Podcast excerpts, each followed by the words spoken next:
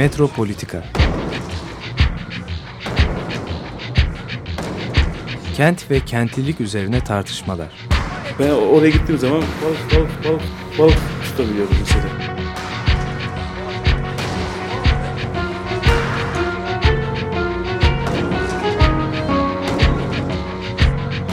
Hazırlayan ve sunanlar Aysim Türkmen ve Korhan Gümüş.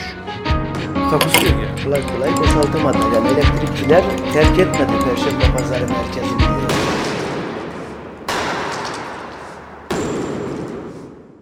E, merhabalar değerli Açık Radyo dinleyicileri. Bir Metropolitika'da daha birlikteyiz. E, bugün e, sevgili Murat Güvenç Şehir Üniversitesi'nden gene e, konuğumuz. Programı birlikte yapıyoruz da diyebiliriz epey zamandır. E, Aysim'le Murat e, ve ben. E, ve ama bir taraftan da şöyle bir genişleme oldu. Yani kadromuz da genişliyor gibi. Ama konu da genişledi. Neredeyse sabah akşam konuşsak e, kentte kentlerde olup bitenlere yetmeyecek. Biz bu kendi programımızla ilgili zannediyorduk bu sorunu. Sonra bu gezi olayından sonra bakıyorum şimdi. Her gün o kadar çok olay oluyor ki neredeyse bütün basın e, sadece bizim programın konularıyla ilgilenmeye başladı. Dolayısıyla bundan dolayı da biraz sevinmeye de e, biz başladık. Hani eskiden anlatıyorduk anlatıyorduk işte bu mimarlık konusu, bu mekan konusu, bu biraz hani politik olmayan bir konu olduğu için hep böyle dışarıda e, bırakılan, zaman zaman da önemsenen hani ağaçlar gibi, çevre gibi falan aynı şekilde bir e, işlem görüyordu. Yani bu mesele e, mekan e, tartışmaları. Şimdi çevre konusu da politikanın içinde ciddiyet kazandı. Bu şey içinde e, tamamen politik kararların ve e, te, sivil toplumla olan ilişkinin içine girdi. E, mekan zaten tamamen bizim de savunduğumuz gibi bir, bir siyasi şey olarak gündemi tamamen meşgul eder hale geldi. Sabah işte Yedikule bostanlarında gene bir müdahale beklentisi vardı. Erkenden nöbet tutmaya insanlar oraya gitti. E, Dolmabahçe stadı yıkılırken bir tartışma başladı. Yeni Kapı'da işte bu dolgu alanı hızla devam ediyor. Şu anda vızır vızır kamyonlar çalışıyor. Tarih Yarımada bilmiyorum görüyor musunuz o uzun damperli kamyonlar var. Şehrin dışında bile görünce insan onları ürküyor. Şimdi Tarih Yarımada'nın içinde böyle müthiş bir hızlı dolgu. Maltepe'de gene bir şey. Bir dolgu ki müthiş büyük bir alan dolduruluyor böyle adalara doğru uzanan bir dolgu alanı var. Ee, şimdi bunlar tabii yani tersaneler satıldı, antrepolar satıldı. Yassıada için bir tartışma gidiyor. Meğersem bir proje hazırlanmış. O projeyi de e, izin almak için belediyeye getirmişler. Yani şekil olarak orada ortaya çıktı mesele. Yani böyle çok enteresan gelişmeler oluyor. Bir de bekleyen projeler var. Kanal İstanbul'a işte yakında başlıyoruz. Araç tüneli yakında işte şey olacak. E, üçüncü havalimanı zaten ihalesi yapıldı e, muhteşem bir şey çıktı karşımıza. Yani uğraşmazken uğraşmazken mekanla e, bizim Türk e, şeyi halkı diyelim birdenbire mekan aslında hak ettiği ilgiyi görmeye başladı. Çünkü aslında e, olayın da temelinde bu var. Yani siyasi şeyde aslında bu şekilde bastırılmış olması mekanın o aslında bir şey te tekabül ediyor. yani bir merkeziyetçi yaklaşımı, e, bu mekan zaten e, şeydir. Hani boş bir kap gibi ona ne koyarsan o şekli alır falan gibi evet. oluyor. Oysa ki tamamen üretim ilişkilerinin hatta bütün sınıfsal e, şeyin e, çelişkilerin e, gerçekleştiği bir alan. O yüzden de ilk önce, ilk önce şu yeni kapı olayına bir dokunsak, biraz açsak diyorum ben.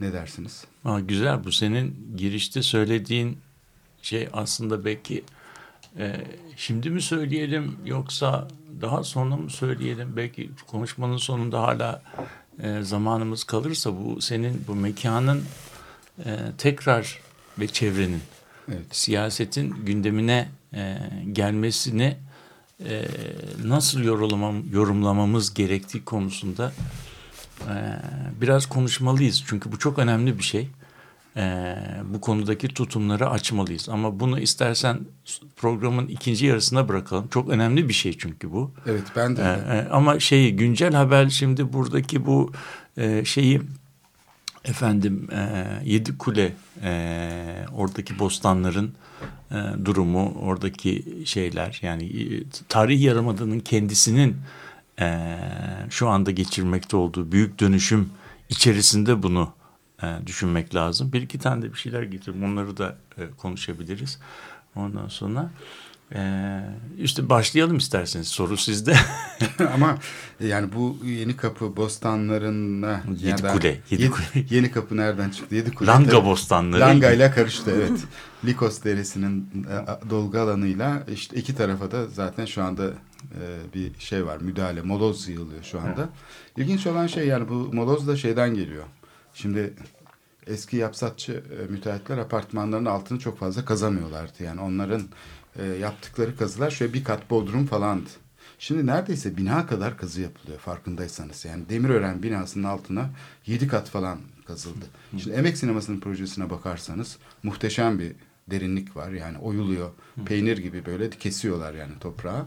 E, şeye de bakarsan bu yüksek binaların çoğunun da altında zaten ciddi bir hafriyat gerekiyor. Dolayısıyla bu hafriyatın da bir yer bulmak gerekiyor. Yani e, iş büyüdü yani. Bu kadar inşaatın toprağa bir yere dökülmek zorunda. O açıdan da yani ilginç.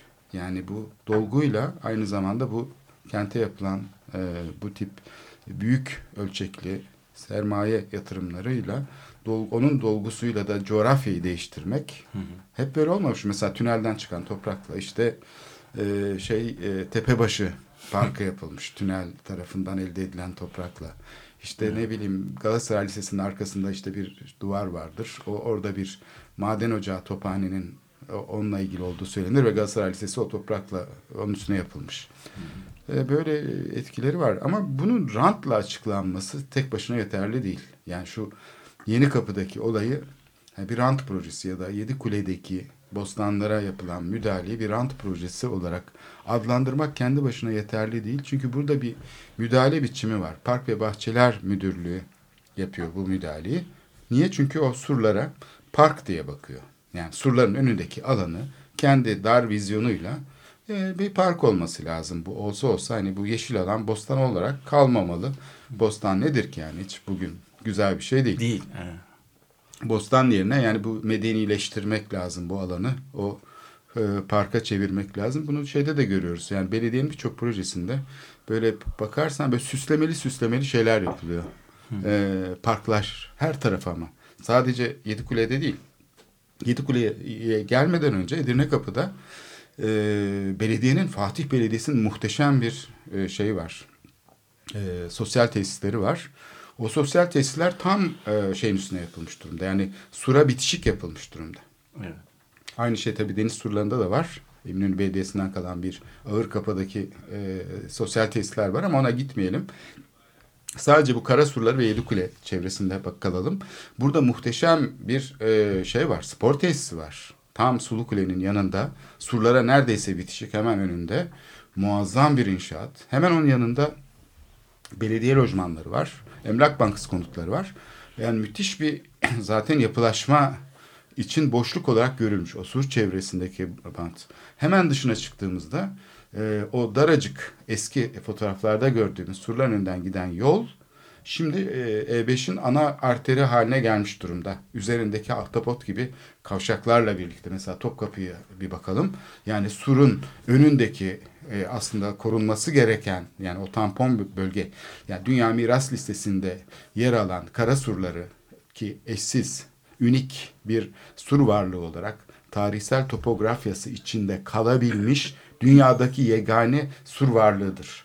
Yani bütün İstanbul surları en büyük sur varlığıdır. Çünkü bütün Avrupa kentleri surlarını yıkmışlar. Ayrıca Orta Çağ'da İstanbul kadar büyük bir şehir olmadıkları için Paris, Londra vesaire böyle bir sur, sur, sur varlıkları da yokmuş. Yani Brüksel'in sur varlığı İstanbul'la mukayese edilemezdi. Hani olsa olsa küçük bir Anadolu kentiyle mukayese edilebilirdi. Dolayısıyla İstanbul'un sur varlığı aslında dünyada e, tarihsel olarak da yapıldığı tarihte de eşsiz. Yani tarihsel açıdan bakıldığında kentsel topografya içinde yer alabilen sur varlığı olarak eşi yok. Dolayısıyla böyle bir alanın önüne e, bir ulaşım perspektifiyle yaklaşmak, hani sadece rant projesi değil derken bunu söylüyorum. Burada çünkü bir şey var, bir kamu yönetimi problemi var. Önüne o ahtapot gibi top, Topkapı'daki kavşağı yapmak Neden başka bir yerden yapılamaz? Neden bir ileri gidemez? Başka bir noktadan o E5 bağlantısı e, sahille ilişkilenemez? Çünkü orada küçük bir yol var. O yolu genişletmek yani onun üzerinden düşünüyor kamu otoritesi ve o yolu genişlete genişlete genişlete sonunda o hale geliyor. Oysa evet. ki yani öyle bir zorunluluk yok. Orada öyle bir bağlantının surların dibinde böyle e, 8 şeritli bir e, şeyin olması, otoyolun olmasına hiç gerek yok. Evet. Değil mi? Evet. Yani, yani evet nasıl yaklaşmamız gerekir? Şimdi bir kere başta sen e, problemi koyarken bence çok yerinde bir şekilde bu rant meselesi haline geldi. Rant meselesini söyledim.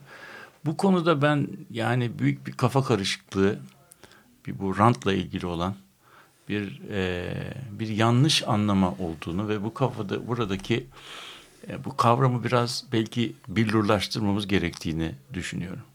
Yani bu rant meselesi Türkiye'de e, çok kolayca bir eleştiri, çok kolay bir eleştiri olarak söyleniyor. Pejoratif bir anlamı var. Hı. Yani rant var.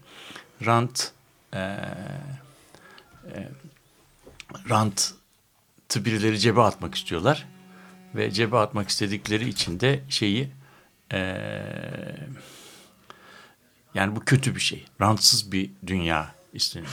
Yani rantsız bir dünya. Ama biz şimdi bir taraftan da e, tüketim, yaşam tarzlarımızdan o kadar rant kadar şikayetçi değiliz. Yani herkes de ranttan aslında memnun, payını da alıyor. Rantı böyle neye benzetebiliriz diye düşündüm. Yani rant kelimesini. Bu belediye uygulamasına gelmeden önce ki orada belki bir iki tane e, genel bir şeyler söyleyebilirim ama bu rantı şeye benzetebiliriz. Tansiyona benzetebiliriz. İnsanın tansiyonuna benzetebiliriz. Ta, yani tansiyonun sıfır olduğu bir şey bedende aslında yaşam yoktur. Yani tansiyonun belli bir aralıklarda tutula, e, tutulabilmesi halinde şehir aslında o tansiyon bedenlerimiz gibi kendisini tansiyona göre tansiyonunu yükselterek, düşürerek beden bu türde şeyler yapıyor. Mesela kanama olduğu zaman tansiyonu yükseltiyor. Anlatabildim mi? Uyku sırasında tansiyonu düşürüyor falan. Yani koştuğumuz zaman işte evet. Yani rant o yüzden evet. tansiyon gibi kendi başına yani tansiyon kötüdür diyemeyiz bir insana. Tansiyon bir göstergedir, rant da bir göstergedir. Yani rantın aslında kullanım, temellük edilme biçimi Osmanlıca. Yani rantın nasıl e, cebe atılma biçimiyle e, ilgileniyoruz. Yani rantı eleştirenler rantın e, kişileştirilmesi, bireyselleştirilmesi, özelleştirilmesi, temellük edilmesi Osmanlıcası yani cebe atılması diyelim. E, onu o, o biçimle ilgileniyorlar. Tabii o çok önemli bir şey. O da rantın temellük edilme biçimi de e, senin kurduğun sivil toplumun e, toplumsal sorumluluğu nasıl yaşadığıyla ilgili bir şey. Toplumsal sorumluluğu sen tümüyle şeye bırakırsan, özel sektöre bırakırsan, sistemin rant yaratmaması mümkün değildir bir şehirsel sistemin, nerede olursa olsun. Bunu tamamen özelleştirirsen o zaman Houston şehrinde olduğu gibi Amerika'da e, imar hakları e, piyasada satılır. Kim daha fazla e, para verirse e, binasını o, o kadar yüksekte yapar yani bu bir nasıl diyelim en e, uç örnek olarak bunu gösterebiliriz. İmar haklarını ben satıyorum. Bunun karşılığı kime satıyor? Belediye buradan paraları alıyor. O aldığı parayla da hizmet getiriyor. Hizmet olabilir. getiriyor. Olabilir. Bir şey yapıyor, getirmiyor, satıyor bilmem. Ama yani bu yani imar rant rantın karşılığında bir şey ödenecekse böyle bir satın alma da olabilir. Bizim kullandığımız sistem bu bu yani ne tam e, rantın sıfırlandığı bir sistem ne de piyasada olduğu bir sistem. Biz kamu alanına planlamayla bu rantın üzerine bir şeyler getiriyoruz. Kontrol. Yani burada dört kattan fazla yapma. Binalarını yoldan çek, sağdan soldan bak filan gibi kontrollerle. Bu ne, ne amaçlıyoruz burada? Ne amaçladığımız şey şu. Herkes kendi arsa sırasının arsası üzerinde rantını en çoğa çıkardığı zaman ortaya yaşanmaz bir çevre çıkar. Yani hiç kimsenin ve o bölgeye yapılan yatırımların da değeri korunamaz. Yani uzun vadede uzun vadede emlak sahiplerinin e, emlaklarının değerini koruyabilmeleri için bir miktar planlama kontrolü olması e, gerekir. Anlatabildim Peki yani bir bölgede diyelim yapılmış binalar var. E, bu belli bir işte rant e, şeyi gelişmesi sonucu orası değerlenmiş ve Bağdat Caddesi yapılmış diyelim. Evet. Sonra işte arkasında koz yatağı bölümü var. Bomboş işte minibüs yolu vesaire diyelim çiftlikler var.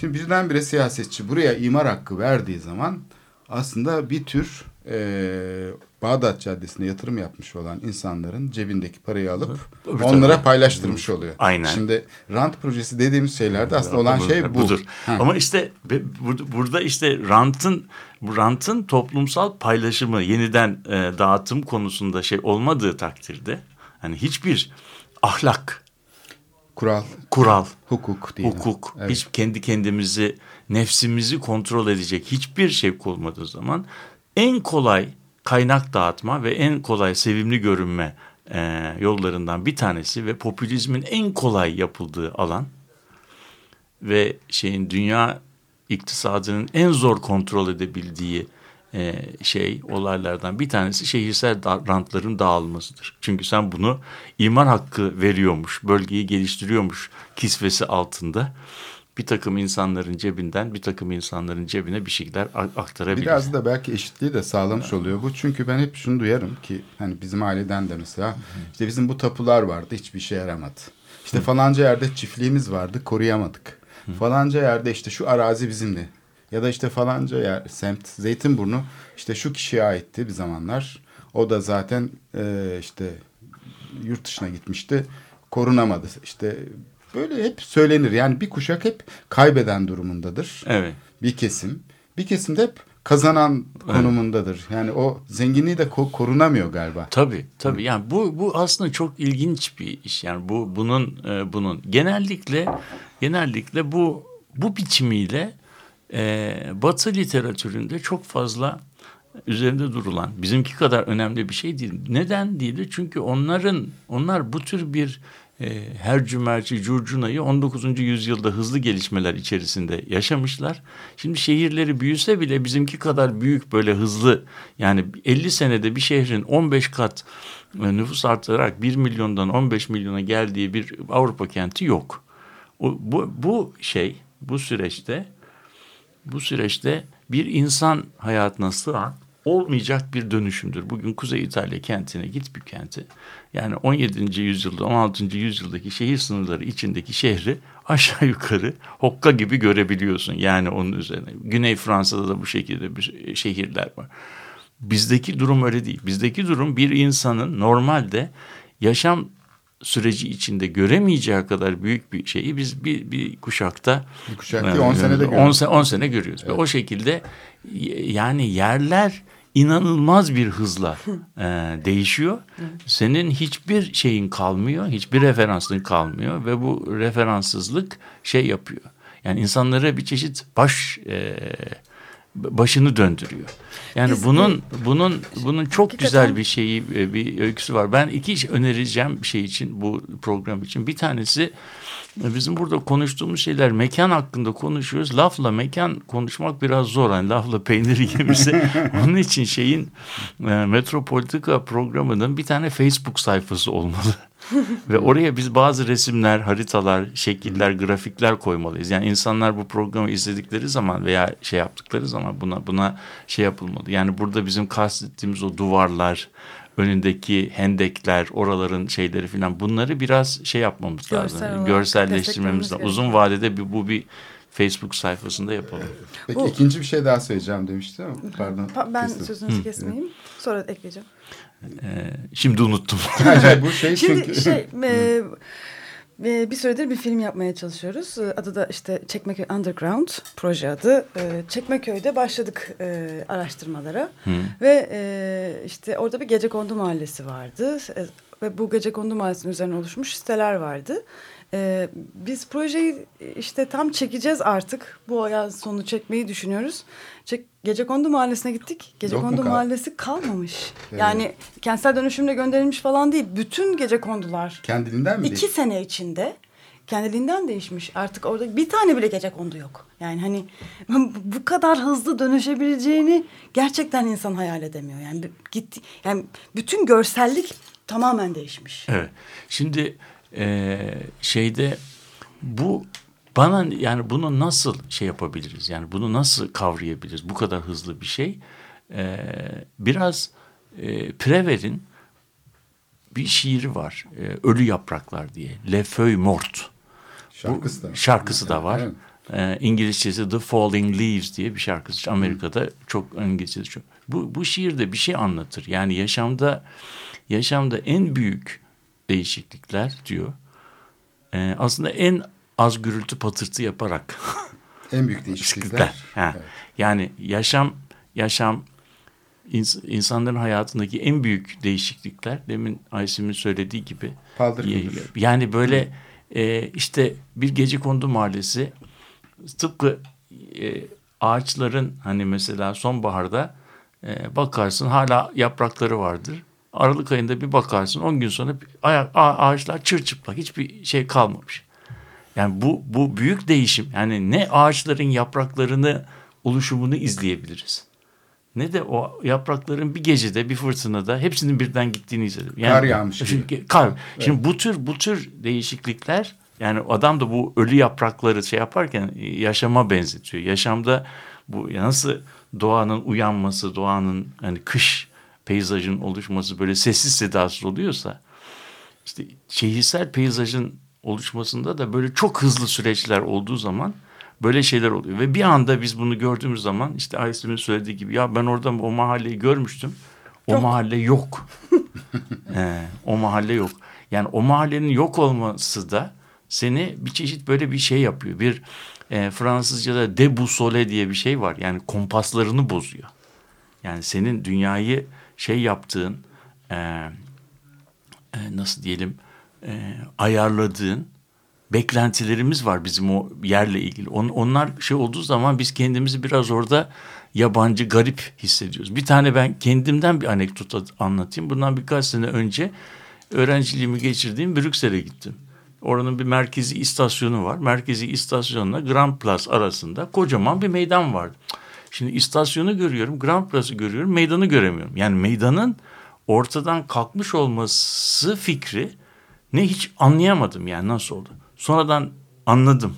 Benim meydanımın ortasına imar geçirip e, bir oteller yapmışlar. Otelleri de biraz eski görünümlü yapmışlar. Meydan falan kalmamış. Öyle olduğu zaman da yani ben şehirde nerede olduğumu anlayamadım. Anlatabildim mi? Aslında Bu, bunun bu Brüksel'de de Yani olabiliyor. insan- Brüksel'de olduğuna göre evet. en ilginç tezahürlerinden bir tanesi de mesela ben e, şey çok benzetiyorum Apache gençleri çok benzetiyorum. Yani bu, bu te, bunu tepkisel olarak kendi vücutlarına, vücutlarını da çünkü geliştiriyorlar dövmelerle, işte çeşitli aksesuarlarla, kıyafetlerine, saçlarına yansıtıyorlar. Punk da aynı tarz bir şey. Yani bu müthiş değişime insanların da çok enteresan tepkileri oluyor. Yani böyle bir o aslında bir ucube bu değişim yani hepimizi bir değiş şey yapıyor. Çocuklar bu ucubeliği aslında şehirdeki bu korkunç hızlı değişimi bir yaratıcılığa dönüştürüyorlar. Grotesk Evet, bir hale evet, dönüştürüyorlar evet, yani. evet. Yani bir baş etme yöntemi olabilir. Çünkü hani Ferdinand de Saussure'e uzansak o şey der ya dil bir konvansiyondur. Yani bir anlaşmaya dayanır. Çünkü bizim anlaşabilmemiz için onun da değiştirilememesi gerekir. Evet. Şimdi bu mekanla ilgili söylediğimiz şey de aslında Lewis, e, e, Ferdinand de Saussure'ün bu genel dil bilim derslerinde hani dili tanımlarken dil birey ötesi bir yapıdır. Buna işte müdahale edilemez. Gerçi buna e, sonradan tabii e, çok tepki gösterilmiş. Ama dilin anlaşmayı sağlayabilmesi için Evet. bireyler tarafından değiştirilmemesi gerekir gibi böyle bir e, biraz muhafazakar bir sö- söz söylemiş. Halbuki bugün değişiyor tabii işte müdahaleler olabiliyor. Bir yazar dahi dile müdahale edebilir. Bir çevirmen hatta bazen bir kelimeyi yerleştirebiliyor falan ama şimdi genel olarak yani dilin paldır küldür. Ben bugün bu dili konuşuyordum. Yarın uyandım ve kalktım başka bir dil konuşuluyor bir ülkede gibi bir durum oluyor. Mekana çünkü e, oradan ikinci geçişimizde tanıyamıyorsak Evet. Bizim işte bu hafızamızdaki şeyimizdeki ayarlar bozuluyor yani. Şimdi bu ayarlar konusunda güzel bir metafor e, e, kadın kuaförlerinden geliyor. Perma. E, per- perma şey. Şimdi bu perma e, perma permanent. Kal- kavram. Yani şimdi bu permanent çok güzel bir kavram. Mekanla da bizim şeyimiz. Yani bu ne ebediyen kalıyor ne de e, e, böyle akşamdan sabaha değişiyor. Permada öyledir. Yani perma yapıldığı zaman akşamdan sabaha de- değişen bir şey değildir. Ama hemen de e, uçucu değildir. Yani uçucu değildir. Bir de ama ebedi de değildir. Yani perma yapıldığı zaman artık o perma e, senin ömrün boyunca kalmaz. Saçın uzar, büyür filan o perma şekli bozulur zaman. Ama bunun bir bir süresi vardı. İşte o süre insanın mekanla kurduğu ilişki de buna benzer. Yani insan yaşamının içerisinde bu e, insanla beraber yavaş yavaş değişiyorsa Orada problem yok ama bizim bizim yaşadığımız değişimler, bizim burada yaşadığım ben şimdi burada bir iki tane örnek vereceğim sana e, bu tarihi yarımada ile ilgili olarak. E, son 20 yılla ilgili olarak bir iki tane rakam vereceğim. E, bunu hakikaten birisinin anlaması, algılaması ve şey yapması e, zor. Mesela okuyayım istersen. E, lütfen tabii. Ha. 1990 yılında. Şimdi şöyle bir şey yapalım. Bir tane pergel düşünelim. pergel alalım. Pergelimizi Eminönü'nde şeyin e, Galata Köprüsü'nün tam Eminönü'ye bağlandığı yani o şeylerin olduğu balık satanların olduğu yere ucu, sivri ucunu oraya koyalım. Ve pergelimizi 5 5 kilometrelik bir çember çevirelim. Bunun bir kısmı e, şeye geçecek yani bir kısmı Be Beyoğlu tarafını görüyor. Bir kısmı da öbür ucu da Yedikule'ye kadar görüyor. Yani tarihi yarımadayı aşağı yukarı içine alan bir kısmı deniz içerisinde olan bir bölge. Şimdi bak bu, bu çemberin içerisinde 1990 yılında 964 bin nüfus yaşıyormuş. Bu ilk 5 kilometrelik çemberin içinde. Bunun içinde Fatih, Beyoğlu'nun bazı mahalleleri, Eminönü filan.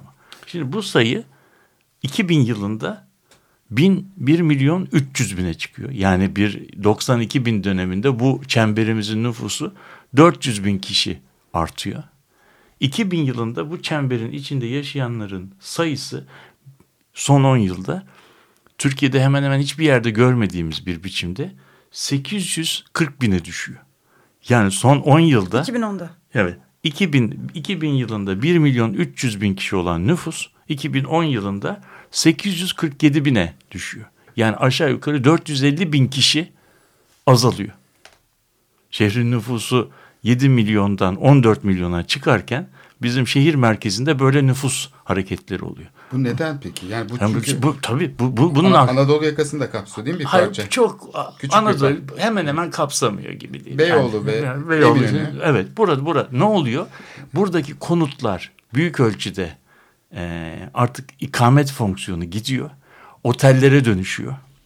İş yerleri her tarafı e, işgal etmeye başlıyor. Önce konutlar e, nüfus çalışan nüfus sayısı azalırken sonra bütün şey e, bütün neredeyse Eminönü artık hiç insanın yaşamadığı sadece otellerden e, ve iş yerlerinden oluşan bir bölgeye şey yapıyor ve bu arada da Fatih'in de büyük bir kısmı aslında nüfus kaybediyor. Ve bu arada da nüfus kaybederken buraya İstanbul tarihinde görülmedik derecede önemli e, yatırımlar yapılıyor. Bir tanesi şeydir Marmaray'ın gelecek olması. Marmaray'ın işaretleri önceden belliydi. Şimdi onun yanında bir tane tünel yapılıyor. Yeni, yeni kapıda tabii yeni kapıda bir milyon kişilik bir e, transfer merkezi yapılıyor. Bunu şehre bağlayacak o bizim yeni metro köprümüz yapılıyor.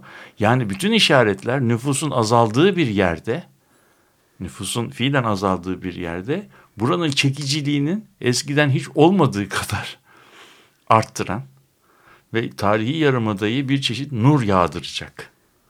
Bütün bunlar tarihi yarımada bir anda bir cazibe merkezi, e, bir dönüşüm alanına geliyor. Bunları yan yana koyduğumuz zaman yani bütün bu yapılanları yan yana koyduğumuz zaman tarihi yarımadanın büyük bir şey olduğunu görebiliriz. Yani büyük bir İstanbul'daki bir arzu nesnesinde dönüştüğünü artık eskisi gibi olmayacağını bir çeşit ceketin ters yüz edilmesi gibi düşünebilirsin. Tarihi yarımada uzun vade, uzun dönem İstanbul'da fırtınanın merkezindeki korunaklı alan gibi korunmuştur. Tarihi yarımadanın iki tane koruyucu kalkanı vardır. Bir tanesi Haliç'tir. Bir tanesi de Boğaz'dır. Eğer bu iki koruyucu kalkanı olmamış olsa idi, tarihi yarımada New York'un Manhattan'ı gibi 14 milyonluk büyük şehrin tam merkezi olacaktı. Ama bu koruyucu kalkanlar orayı eski dilde asude Yani bu etrafındaki büyük patırtıdan korunmuş bir alan olarak korumuştur.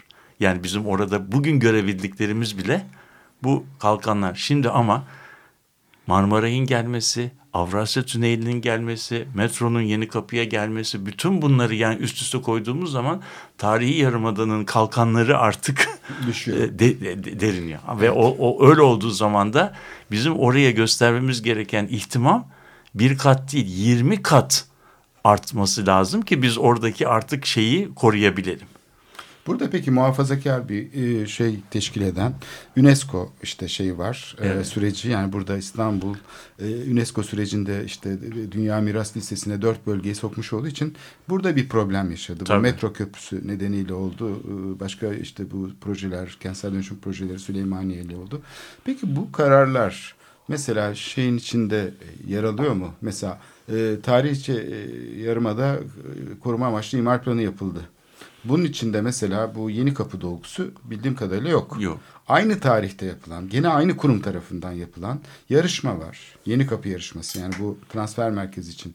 Onun içinde de e, bu veri yok ki. Yok, yok. Halbuki bir şeyin yarışma şartnamesinde şu yazıyor. Yani bütünsel olarak bölgeye yaklaşılacaktır. Deniz kıyısı ve Aksaray Meydanı vesaire. Yani bütün bu alanın e, tarifi yapılmasına rağmen yarışma şartnamesinde ama aynı kurum düzenlemesine rağmen gene içeriğinde yok. Evet. E gene UNESCO için aynı tarihte 2010 yılında 2011 yılında alan yönetim planı hazırlandı. Tarih Yarımada için biliyorsun. E, orada da e, böyle bir şey geçmiyor. Peki bu unutkanlık neden? Şimdi bu unutkanlığın bu unutkanlığın belki böyle şeylerini yapalım. Yani niyet yargılaması Tabii, yapmadan. tam yani, bilemeyiz yani, de ama yani, yani- bir tanesi bir tanesi çok böyle ibretlik gördüğüm bir şey vardı. Yeni kapı yarışmasına ben katılan ekiplerin bir tanesinin danışmanıydım. Yani orada yarışma alanı sanki bir proje alanı gibi etrafını şeylerle e, böyle çizgilerle çevirmişler. İşte bizim yarışma alanımız budur. Bunun dışında önü, arkası, sağa, solu bizim alanımızın dışındaydı. Yani bir kere bizim bir, bir refleks olarak hani hakkında fikir ürettiğimiz, karar ürettiğimiz birimleri geniş olarak bir bütün içinde değil de daha çok dar kapsamlı. Ama mesela diyelim otobüs duraklarını düşünüyorsun yarışmada. Eğer dolgu yapılacaksa başka yerde düşünürsün. tabii, tabii. Yapılmayacaksa başka Tabii, yerde tabii, düşünürsün. tabii, Ya da giriş çıkışlar, yaya bağlantıları. Şimdi yani böyle bir soyutlama mümkün mü? Oradan bir Değil. çizgi çizip de biz İşte- bir buçuk milyon insanın ayak basacağı bir transfer merkezi tasarlıyoruz. Ve, Ve- orada da bir milyon kişilik dolgu alanı yapıyoruz. Evet. Ama e, bunların birbiriyle haberi yok. İşte işte benim benim söylediğim ben bu bir hastalığın yani bir Evet. sıkıntının şeyi olarak yani e, bir güzel bir deyim var. Benim sözcüklerimin sınırı diyor Wittgenstein dünyanın sınırıdır bu şey olarak. Bu word ve world kelimelerini birbiriyle şey yaparak kafiye ederek benim sözcüklerimin sınırı dünyamın sınırı. Eğer sen dünyaya parsel bazında parsellerin toplamının yan yana şekillendirdiği bir agregagiye bakıyorsan o zaman proje alanlarını yan yana getirerek bir bir dünya kurarsın ama bu dünya gerçek dünyaya hiç benzemez. Aynen senin söylediğin gibi. Çünkü bunun içerisinde dolgu yapıldığı zaman, alanlar yapıldığı zaman, Avrasya treni gelip onun yanına çıktığı zaman o, o, o proje alanının bütün anlamı komşuluklar üzerinden belirleneceği için komşuluklar değiştiği zaman senin oraya koyduğun her şey değişir. Ama Her şey. burada çok kaotik bir şey var. ya bir şey mesela bir alt sistem üst sistem öngörür değil mi? Planlama e, Evet, metodolojisi. hiç, hiç öyle bir şey, Öyle yok. bir şey yok. Öyle bir şey yok. Öyle öyle bir şey olmadığı zaman da öyle bir şey olmadığı zaman da ben gene alıntıma geri geleyim. Eğer dünyamın sınırları benim sözcüklerimin sınırlarıysa burada iki tane yol var. Bir tanesi e, ben kendimin sözcüklerimin yani dünyayı kavrama biçimimi geliştirdiğim an e, ölçüde dünyayı daha iyi tasarlanabilir, yaşanabilir bir yer haline getirebilirim. Tersine ben dersem ki benim dünyam böyle, dünya benim çerçeveme uysun. O zaman ben dünyamı kendi çerçeveme uydurmaya kalkarım. Bu felakettir. Burada bizim tarihi yaramada da maalesef çok sığ, çok dar kapsamlı, çok böyle e, demode bir e, belediyecilik, bir şehir, bir belediyecilik anlayışı e, mekana işlenmek isteniyor, nakşedilmek isteniyor. Ve şehir bunu aslında reddediyor her haliyle. ve yapılan her şeyi de her müdahaleyi de e, nasıl diyelim e, karikatüre çeviren e, yanıtlar veriyor. Yarın öbür gün e, Yeni Kapı'da bunları e, izleyeceğiz. Yani mesela ben çok merak ediyorum. E, Marmaray açılacak ki 29 Ekim'de açılacağı söyleniyor. Bundan 6 ay, 7 ay, 8 ay sonra o Laleli'deki e, ticaret profili neye dönüşecek? Bir buçuk milyon kişinin şey yaptığı, transit ettiği bir yerde üç tane metro hattının e, birbirine bağlandığı deniz Marmara bölgelerinin belki Avrupa'nın en önemli transfer noktasının etrafında acaba biz deri konfeksiyon satabilecek miyiz? o deri konfeksiyoncuların tamamı Rolex saati satmaktan nasıl şey olacak? Oradaki imalathaneler ne olacak? Bunların hepsinin e, ben değişeceğini düşünüyorum. Yani bu, bu ondan sonra da yağmur yağdı böyle oldu diyeceğiz. Halbuki bu, bunun olacağı belli yani. Anlatabildim. Burada peki şöyle bir şey mi var? Ben e, tabii bunu demin e, açacaktım ilk başta. E, aslında bu projelendirme faaliyetleri, işte bütün bu yapılan çalışmalar e, mekanın değerlerini keşfetmeye dönük e, araştırma ve yani bir tür üst dillerdir. Bu hı hı. kavrama, sorgulama araçlarıdır. Hı. E, bu modernleşme şeyin bu süratten, değişimden söz ederken aslında tersine sanki asıl e, gösterilen şey e, şey e, oluyor. E, bu sorgulayıcı faaliyet, sembolik faaliyet e, mekan gibi bir realite kazanıyor. Sanki o mekan da onun bir e, sembolik e, şeyi haline dönüşüyor. Yani tersine bu e, sorgulama yani kurgulama ile gerçek arasındaki ilişki tersine kurgu gerçekmiş gibi sanki o ele alınıyor. Ama mekansa e, bir şeye dönüşüyor. E, onu gösteren bir e, sembolik evet. şeymiş. Bu, bu ben tabii, mi yaptım evet, bunu? Evet. Ben yaptım. Bu tabii derken. mekanı mekanı evet. sonsuza kadar şekillendirebilir, bir şekillendirilebilir bir kap, bir çeşit plasterin gibi e, düşünmekten kaynaklanıyor. Yani e, bu noktada benim fikirlerim, kurgularım, tahayyüllerim, tasavvurlarım esas Bunları hayata geçirmek için benim o plasterini belirli bir şekilde sokmak gerekiyor. Halbuki hiçbir zaman, hiçbir zaman biz biliyoruz ki bu mekan dediğimiz olay bir plasterin değil, bir nötr kap değil. O da sana bir şey yapıyor. Onun bir tarihi var. Onun tarihi var evet. ve o o tarihlerde bazen e, bazı zamanlarda sen bundan oynayabiliyorsun. Ama gezi olayları da gösterdi ki bazı bunun bazı noktaları çok derin sinir uçlarına e, dokunuyor. E, dokunuyor ve orada senin hiç beklemediğin tepkiler alabiliyoruz. Buradaki sıkıntı, buradaki sıkıntı şuradan kaynaklı. Çok basit bir sıkıntı var. O da biz mekan dediğimiz şeyi zamandan, toplumdan ayrı kavramsallaştırma geleneğine sahip bir kültürel gelenekten geliyoruz. Yani bizim açımızdan mekan, toplum, zaman bunlar böyle şeyler. Hukuk. Bunlar birbirinden kopuk alanlar. Tamam mı? Ve belli bir proje, siyasi proje gerçekleşiyor. Tahayyül olarak siyasetçinin kafasında. Ondan sonra bunu imar olarak mekana nakşetmek, işlemek gerekiyor. Halbuki biz şu andaki içinde yaşadığımız dönemde toplumun içinde yaşadığımız toplumun mekan boyutundan bağımsız olarak kavramsallaştırılamayacağı söyleniyor. Bu ne demek biliyor musun? Bu şu demek. Toplum sosyal ilişkiler bütünüdür demek e, sözcüğü yeterli değil. Yanlış değil ama yeterli değil.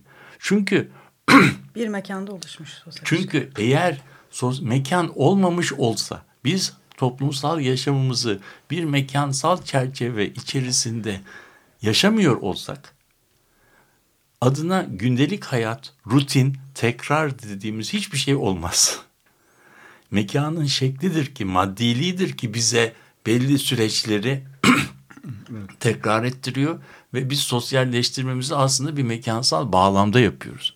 O yüzden de mekan bizim bütün e, düşünce biçimlerimizin ayrılmaz bir parçası. Ama bir, bugüne kadar denilmiş ki bu çok yavaş değişiyor. Biz for all practical purposes bütün pratik şeylerle mekanı kenarda bir ekran gibi düşünebiliriz. Zaten bizim düşündüğümüz şey. Ama bu süreç çok hızlandığı zaman mekandan bağımsız bir toplum tahayyülü, tasavvuru mümkün değil. Onu On- sadece siyasi Ha, sembolik e, alana e, taşıyamaz. Özne İşte- dışarıda kalır çünkü. İşte bütün bütün sıkıntı Soylulaştırılmış Sık- olur Yani sadece. burada çok zor e, Evet. bir şey söylediğimi biliyorum ama mekan kompleks bir şey ve o yüzden de kendisine yapılan e, nasıl diyelim çok sığ, dar kafalı, at gözlüklü müdahalelere bir biçimde tepki veriyor. Hele burada konuştuğumuz yer İstanbul'un merkezi ise dünyada senin başta söylediğin gibi eşi benzeri olmayan bir yerden bahsediyoruz. Dört tarafıyla koruma bir şey. Buna yapılacak müdahalenin sinir uçları sadece e, bostanlarda bitmiyor. Kuyularda da bitmiyor. Bostancının problemi de değil. Bostancının bostancı bostancının probleminden bağımsız değil.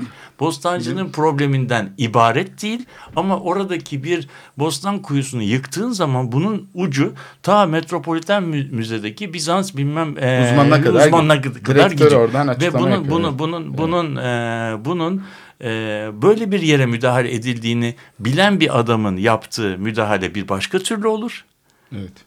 Ya da ben burayı imar edeceğim diye. Şimdi o yüzden burada kimse kimseye park yapılmasın, yeşil alan yapılmasın demiyor. Evet, ağaç dikilmesin. Ağaç dikilmesin demiyor. Ama burada tabii e, bu müdahaleyi yani bu yaparken siyasi otorite şöyle bir şey içinde.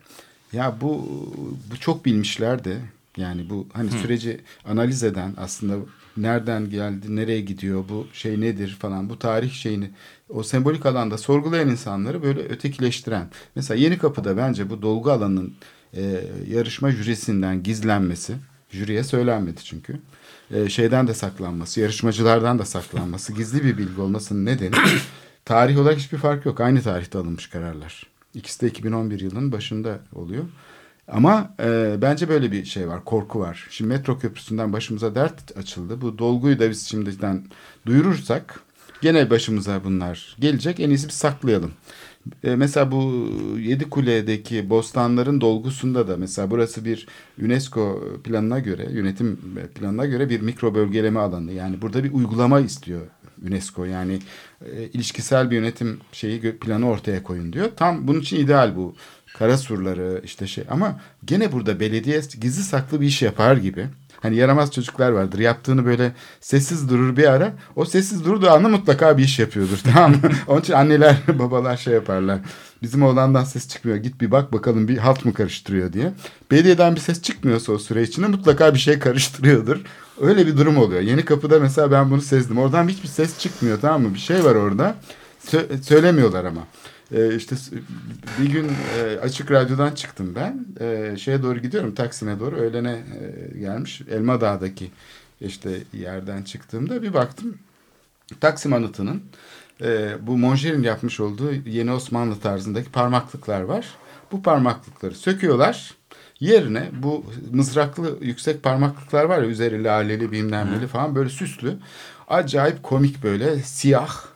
Hani onlar beyazdır falan. Böyle bir mermerle aynı renk falan. Böyle siyah. Üstü altın yaldızlı falan böyle mızrakların uçları. Şey dikiyorlar. Müteahhit çalışıyor. Tamam harıl harıl. Ne bu dedim. İşte e, parmaklıkları değiştiriyoruz.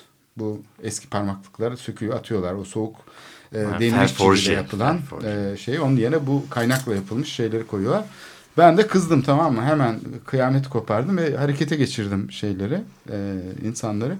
Bu iş gitti tabii. Çok büyük bir şey oldu. Basın geldi bilmem ne oldu falan. Ben parmaklıkları kurtardım tamam mı?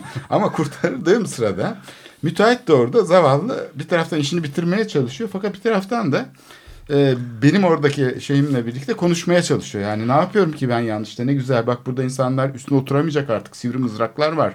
Burası daha güzel olacak falan diye beni ikna etmeye çalışıyor. O sırada belediye yetkilileri geldi. Daire başkanı koşa koşa elinde böyle şey.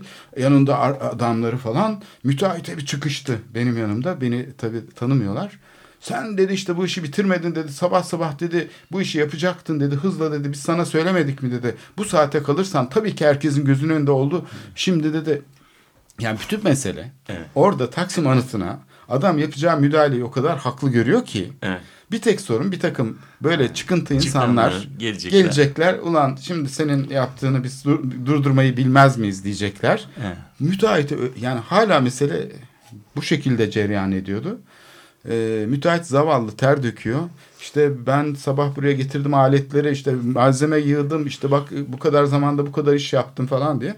Neyse sonra başaramadı ama e, şimdi oradaki zihniyeti anlıyor musun? Yani evet. bir heykelin üstelik de yeni Osmanlı tarzında yapılmış parmaklıklarını Park ve Bahçeler e, Müdürlüğü bizzat müdürün talimatıyla değiştirmeye kalkışabiliyor.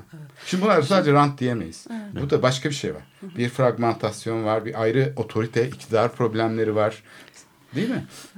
Ben bu tarihi yarımadanın bu arzu nesnesine dönüşmesinde takılı kaldım azıcık. Yani şimdi burayı biraz hani daha e, bir sürü boyutuyla da görebilir miyiz mi acaba diye bir düşünüyorum. E, yani bu, bu dönüşüm, bu arzu nesnesine dönüşüm sadece coğrafi nedenlerden dolayı diyebilir miyiz? Yani hani Marmaray'ın çıkışı buradan olmak zorundaydı diyebilir miyiz? Yoksa burada başka bir e, hani e, projede var mı? Başka bir muhayyelede var mı? Biraz da aklıma Topkapı'daki şehir parkı geliyor. Orada muazzam hani e, büyüklükte Fetih bir... Müzesi'nin olduğu yer Fetih- yani. O, o parkın da yapılması. Yani birazcık da hani e, hani e, bazı vizyonlar da var sanırım. Yani bu vizyonları da hani yok sayarak da e, şey yapmakta. Yani onları da anlamak Hayır, lazım. Bu, bunun içinde de bakmak ben- lazım. Benim benim bilim yani şimdi bir, asıl problem vizyonlar paylaşılmış olsa paylaşılmış olsa biz ne tür vizyonlar olduğunu bilsek Ha, bunu bilmiyoruz. Bu- bilmediğimiz vizyonlar hakkında konuştuğumuz zaman da niyet yargılaması yapmış oluruz. Bu da Evet. şey. Ama ben ben de bilebildiklerimizi sana anlatacağım. Bilebildi yani ben e, bilmediğim konularda ekstrapolasyon yapmak, şey yapmak, e, spekülasyon yapmak istemiyorum. Fa- fakat demin söylediğim şeyin önemsiz olmadığını düşünüyorum. Yani burayı burayı İstanbul'un bütün kentsel gelişmeleri içerisinde bizim tarihi yarımada gibi turistlerin gidip işte bayıldıkları bir eski dönemi yansıtan bir yer olduysa bu aman biz burayı koruyalım diye özel bir gayret sarf etmemizden olmadı. Bunun iki tane koruyucu kalkanı vardı. Şehir bunun üzerinde büyüyemiyordu. Denediler. iki tane cadde açtılar. O iki tane caddede Fatih'in bütün yıkılmasına, bütün etrafındaki boşlukların apartmanlaşmasına şey yaptı. Fatih İstanbul'un en yoğun ilçesi oldu. Ama ondan sonra da daha fazla ilerleyemedi. Onun üzerine tarihin yarımada burada rakamları söyledim. Hızla nüfus kaybetti. Onu demek istiyorum. Fakat şu anda oraya biz bu Marmara'yı bağladığımız anda Marmara'yı bağladığımız anda Marmaray'ın tam ne olduğunu gözünüzün önüne getirebilmek için şunu söyleyeyim. 14 tane Boğaz Köprüsü'nü yan yana getirdiğiniz zaman üzerinden geçecek insan kadar insan geçecek buradan. Evet. Yani bu o zaman bu bölgenin bütün anlamını değiştirecek. Yani bu yani burası burası nasıl diyelim bir yüzük taşı gibi korunması gereken bir yerin üzerine tamam mı? Bir böyle otoyol e, geçireceğiz. Bir tane de deniz tüneli geçireceğiz. Bunlar geldiği zaman bunun üzerindeki bütün ge- bir metrekare toprağın değeri bugünkü değerinin 20 katına, 30 katına, 50 katına çıkacak. Onu size söyleyeyim. Yani, bunun bunun arkasında ne tür tahayyül var bilmiyorum ama bildiğim bir şey var ki burası burada emlaki olan insanlar bu tarih yarımada inanılmaz bir e, gayrimenkul tırnak içinde söylüyorum rantına sahip olacaklar şimdi. Yani mesela o zaman Sulukule'deki evler İnanılmaz değerlenecek. İnanılmaz. Herhalde yıkarlar o zaman o yapılan belki, villaları. belki, belki onlar Ve onlar, onlar çok düşük düşük yoğunluklu kalacak. kalabilir yani. Yani bu yeni duruma O zaman villa muazzam- pek uymuyor. muazzam tabii. bir e, siteleşme. Yani müthiş bir şey oldu. Yani be- benim benim orası için öngördüğüm şey Marmaray'dan sonra oraya nur yağacak. Yani tırnak içinde nuru şey yapıyorum. Yani inanılmaz bir şey olacak. Şimdi gelelim bu bostanlar meselesine. Bostanlar, e, Yedikule bostanları. Şimdi yapılmak istenen ne? Bir park yani. Evet rutin uygulama Ha, aslında. tamam, tamam, bir park. Yani Park ve Bahçeler Müdürlüğü'nün alanı o. çünkü. Hali hazırda Evet. o bölgenin kullanım aracı ne? Bostan. De 6. yüzyıldan beri Tabii, belki. 6. yüzyıldan 8. beri bir, bir yüzyıl kent. belki. Yani- Peki bir yerin yeşil alan olarak e, yeşil alan olarak kentlilerin kullanımına açılması ile oranın bostan olarak kalması. kalması e, eski dilde birbiriyle bağdaştırılamayacak derecede zıt projeler midir? Bence değildir. Yani bu ikisi bu ikisi öyle tasarlanabilir ki öyle tasarlan. Burası bir arkeolojik park olarak korunabilir. Bazı bölgelerinde insanların daha rahat dolaşabilecekleri. Ben demiyorum ki oradaki şeylerin üzerinde ama parkta da zaten insanlar parkın her noktasının üzerinde dolaşmazlar. Parkın özelliği bir boşluk olarak korunmasıdır. Tabii çimlere basmazlar. Çimle, yani bu tasarlan bir tasarım üzerinde tasarlanırsa çözülemeyecek bir problem değil. Oranın bostan olarak korunması ve e, ve tasarımı. E, maalesef e, maalesef bu, bu noktada işte kafalardaki park imajı galebe çalıyor ve oradaki bütün e, bir, bir 6. yüzyıldan beri gelen bir birikimi de tahrip etme riski taşıyor. Evet burada işte o sorgulayıcı e, özelliğini kaybediyor. Evet. Bu mekanın değerini keşfetmeye yönelik olması gereken Kendi. projelendirme faaliyeti. Çünkü aynı yeni kapıda da olduğu gibi çok dar bir alanda aslında bürokratik bir şey var. E, ayrışma var. Yani işte kara surlarını bir kültür mirası olarak gören tarihi çevre müdürlüğü var. O sadece duvarlardan sorumlu. Park ve Bahçeler Müdürlüğü var. O sadece yeşil alandan sorumlu. Ulaşım Müdürlüğü ve onun koordinasyonunu sağlayan UKOME var. Sadece yollardan sorumlu. Böyle bir fragmentasyon içinde aslında hakikat nesne de değil yani o üzerinde çalışılan konuda değil sembolik faaliyetin kendisi bir hakikate dönüşüyor. Aynen. Aynı Taksim'deki anıta yapılan müdahalede olduğu gibi. Çünkü o evet. artık anıtı değil kendisi Almanya'ya gitmiş adam. Orada görmüş bir e, diyelim bir şey. Ha buraya ben bunu yapıyorum. Bu mızraklı evet. bu, bu parmaklı senin, yapıyorum evet, diyebiliyor mesela. Bu, çok bunu, bunu bunu çok iyi evet. anlıyorum ama bunu bu, bunu belki bin defa anlatmamız lazım. Bu çok e, önemli bir şey bu son söylediğim. E, bunu şey de söylüyor Rem Koolhaas işte bu fragmentasyonu yani bir junk space e, metaforuyla hurda mekan ya da çöp mekan metaforuyla sayeden şehir bir taraftan da bütün bu tasarlayıcı güçlerin, iktidarların oyun alanı haline geldiği için e, parçalanıyor. Yani hiçbir e, şehit kalmıyor. Yani bir tutarlılık e, ortada kalmıyor. Ve o da insanı parçalıyor, toplumu parçalıyor evet. bu parçalanma. Bunu bir programda daha herhalde mekan üzerinden giderek e, bu programın devamı gibi olacak bir program daha yapmamız gerekiyor galiba. Onun için sonuna geldik. Ee, çok e, iyi bir e, şey bu, bu konuyu derin, tartışmak. Bu soyut biraz oldu. Bir tane Facebook sitesi kuralım. açık televizyon kuralım. Açık açık e, açık radyonun e, bu programın Facebook sitesi olsun ki orada da e, orada bazı anlattıklarımızı resmedelim. Bu e, boşlukları, bu bazı şeyleri görselleştirmeden lafla anlatmak biraz zor yani. Zor evet. Evet programın sonuna geldik. Ee, çok teşekkür ediyoruz. Çok teşekkürler. Katkılardan dolayı. İyi haftalar diliyoruz. Hoşçakalın.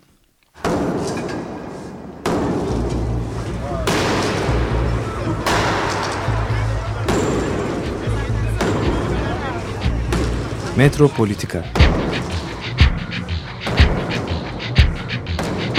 Kent ve kentlilik üzerine tartışmalar. Ben oraya gittiğim zaman balık balık balık balık tutabiliyoruz mesela.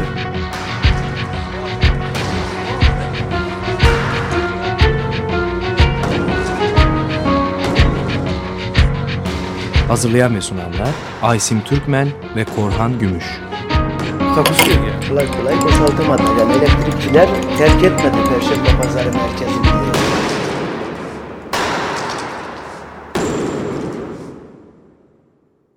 Desteği için Açık Radyo dinleyicisi Gültekin Güldal'a teşekkür ederiz.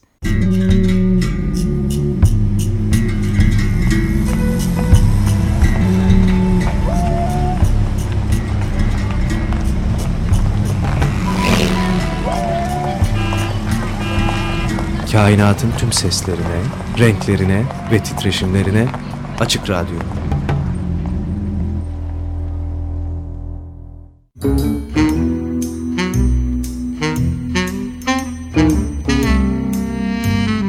Reklamlar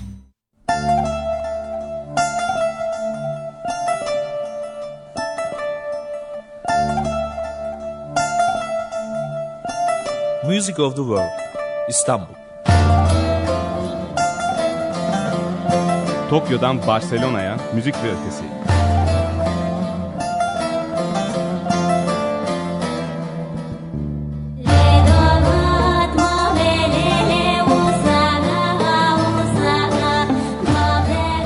Hazırlayan ve sunan Refika Kadıoğlu ve Kutay Derin Huar.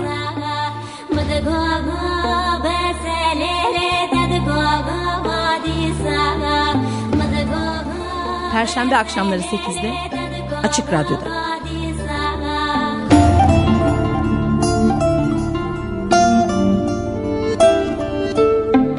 Katkıları için Ipsos'a teşekkür ederiz.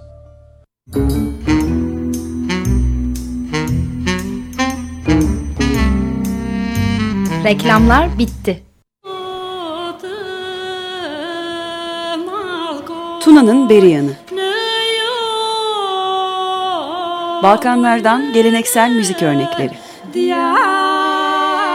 Her çarşamba saat 13'te 94.9 Açık Radyo'da.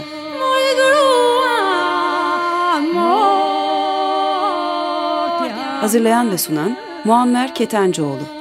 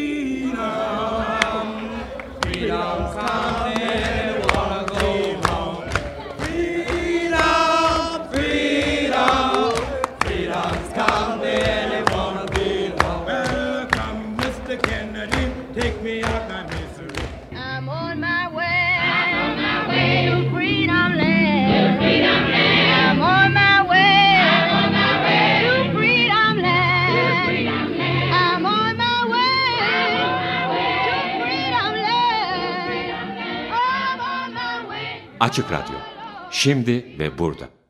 Desteği için Açık Radyo dinleyicisi Mebuse Tekay'a teşekkür ederiz.